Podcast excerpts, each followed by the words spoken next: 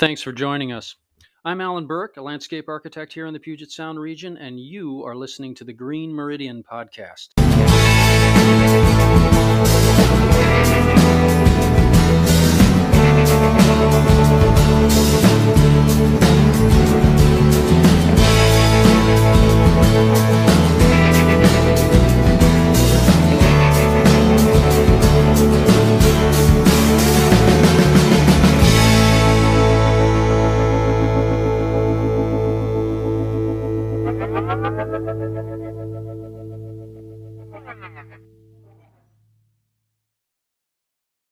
Working with a building contractor or an architect can present new opportunities and pose challenges for your business. As a designer or a design build contractor, you have certain obligations that need to be met, and sometimes they're in conflict with a building contractor or an architect's efforts in order to best serve the client. You might be interjecting a snag in their timeline, an adjustment in layout or a change in grade that wasn't anticipated, eh, but is welcomed by the client although it might rankle the other parties. It's important to be able to guide the conversation in a positive and helpful manner. Setting the baseline understanding of your creative problem solving authority for everything outside the foundation can be a good way to define the work, so long as you can walk the walk. For some, this is what's been called the gentle battle for control. At the same time, there are opportunities to expand your business relationship and it's important to be able to recognize these moments and capitalize on them in order to advance your business and build your network of clients.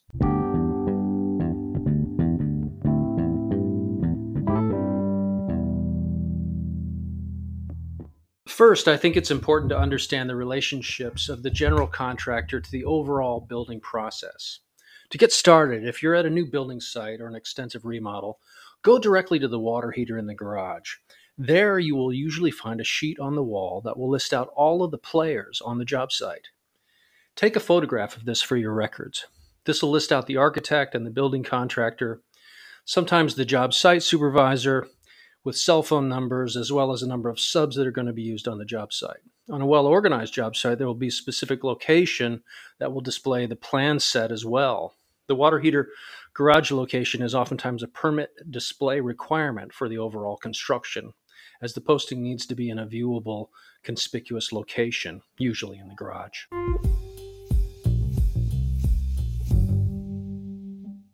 If you are assembling a list of contractors for referral, and who isn't, you will want to pay close attention to the subcontractors that are working on your job site.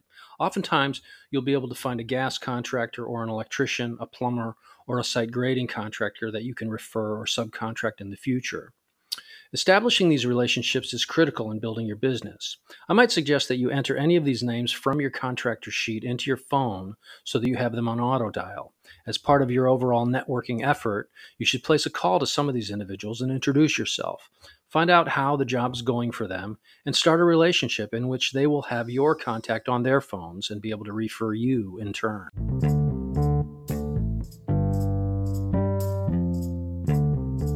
Another critical consideration is to be aware of the schedule of construction. It will not be unusual to find that your anticipated dates for work will slide according to the delays caused by an inefficient contractor or some other supply consideration. You'll want to know where you are in the process and what is expected because you're probably the last contractor on the job site.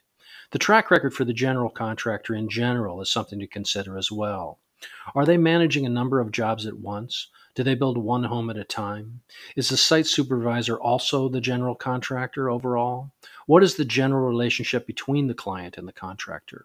This will give you some insight into how your own project will go as well.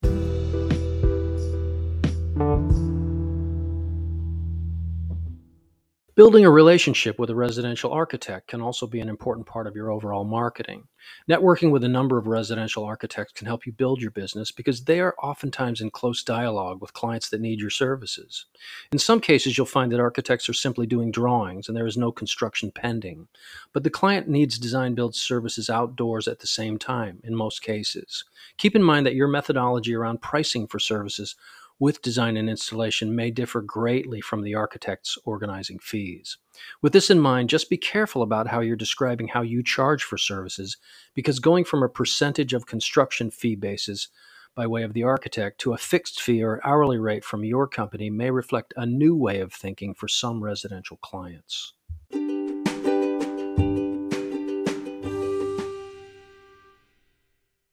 As part of your overall design build installation process, you'll want to take advantage of the subcontractors that are on site that can provide services for you as you move ahead with your work. Think about the trades that are on site and how they will be dovetailed into your overall effort. For example, the electrician that's on site doing the wiring from the kitchen can do the GFI receptacle for your water feature out in the backyard. The gas contractor working on the stove hookup should be able to put in place to provide the gas for your outdoor fireplace. The plumber that's doing the bathroom fixtures can also do the point of connection at the street for your irrigation hookup.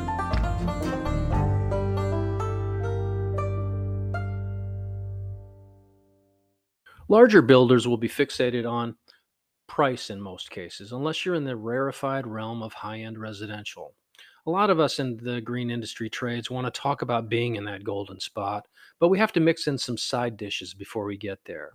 What you find with a lot of design build companies is they talk a big game about all their high end clients, but then when you actually look at actual financials, you'll find that most companies' mainstream income is made up of a lot of mid range installations in order to fill the calendar for a design build business that's successful. Don't fall into a trap of thinking of yourself as totally exclusive. Unless you have a spouse that's making six figures and you can wear that old cape and beret, I wouldn't go there mentally. Instead, build your business around pragmatic concerns that you can address on a reliable daily basis. If you strike up a relationship with a large volume builder and you find that the relationship is pointing in the right direction, be careful that you might get what you ask for. A large volume builder can put you in a position where you have to produce a lot of work quickly, and this may not serve your purposes.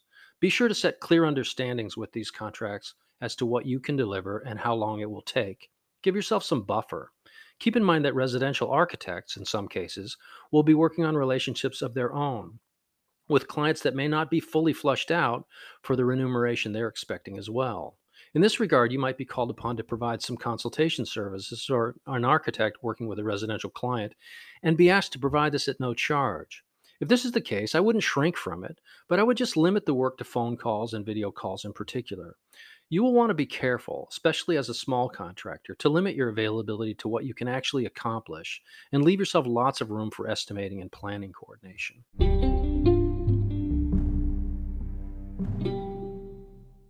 I want to say a word again about how landscape design build contractors present themselves to each other. I've done a fair amount of large form work in my day, and I've worked for a few celebrities, signed the non disclosure agreements, and moved some amazing materials. But I have to say that even though we've done a lot of that kind of work, it is really this exception to the volume of work that we're doing on a day by day basis. In many cases, when you talk to a design build contractor in the residential realm, they will talk only about the shiniest objects that they put in place, rather than the pragmatic daily grind of work that needed to be done in the first place. I do think that it's important for companies to lean in on what they're actually doing rather than the puffery around what they want to portray themselves to be. The high end aspect of what we do is not for everybody. And I think that even so, you'll find that many companies are huffing themselves up with the aura of doing only high end work. With this in mind, I think it's important to look at the reality of the situation. Many companies that talk this kind of game are really filling out their income statement with mid range projects that are the bread and butter of their effort. I do think it's important to recognize the reality of the situation if that's the case.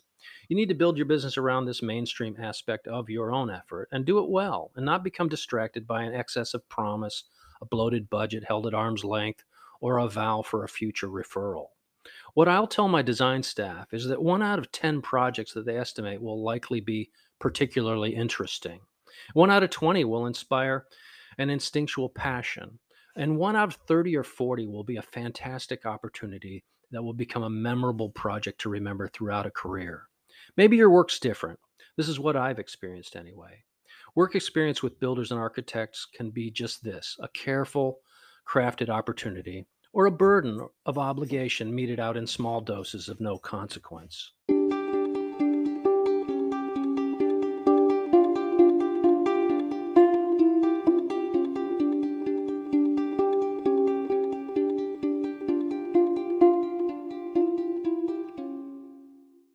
I do think, as landscape design build contractors, we do have an opportunity here to reinforce the very positive aspects of what we bring to the table. Few of us would argue that we can't do a better job than the building contractor for everything built outside the foundation of the home.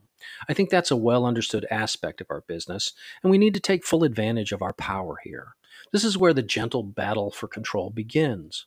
I don't think it should be presented to the builder privately that we are able to do things better, but instead we should look at articulating the fact that we're able to improve the builder or architect's service offerings as well. There's nothing more depressing than seeing an architect's version of what should go on outside the house with plant material. They really need our help, and if it's articulated carefully, we'll welcome it and seek it out. Thanks again for listening.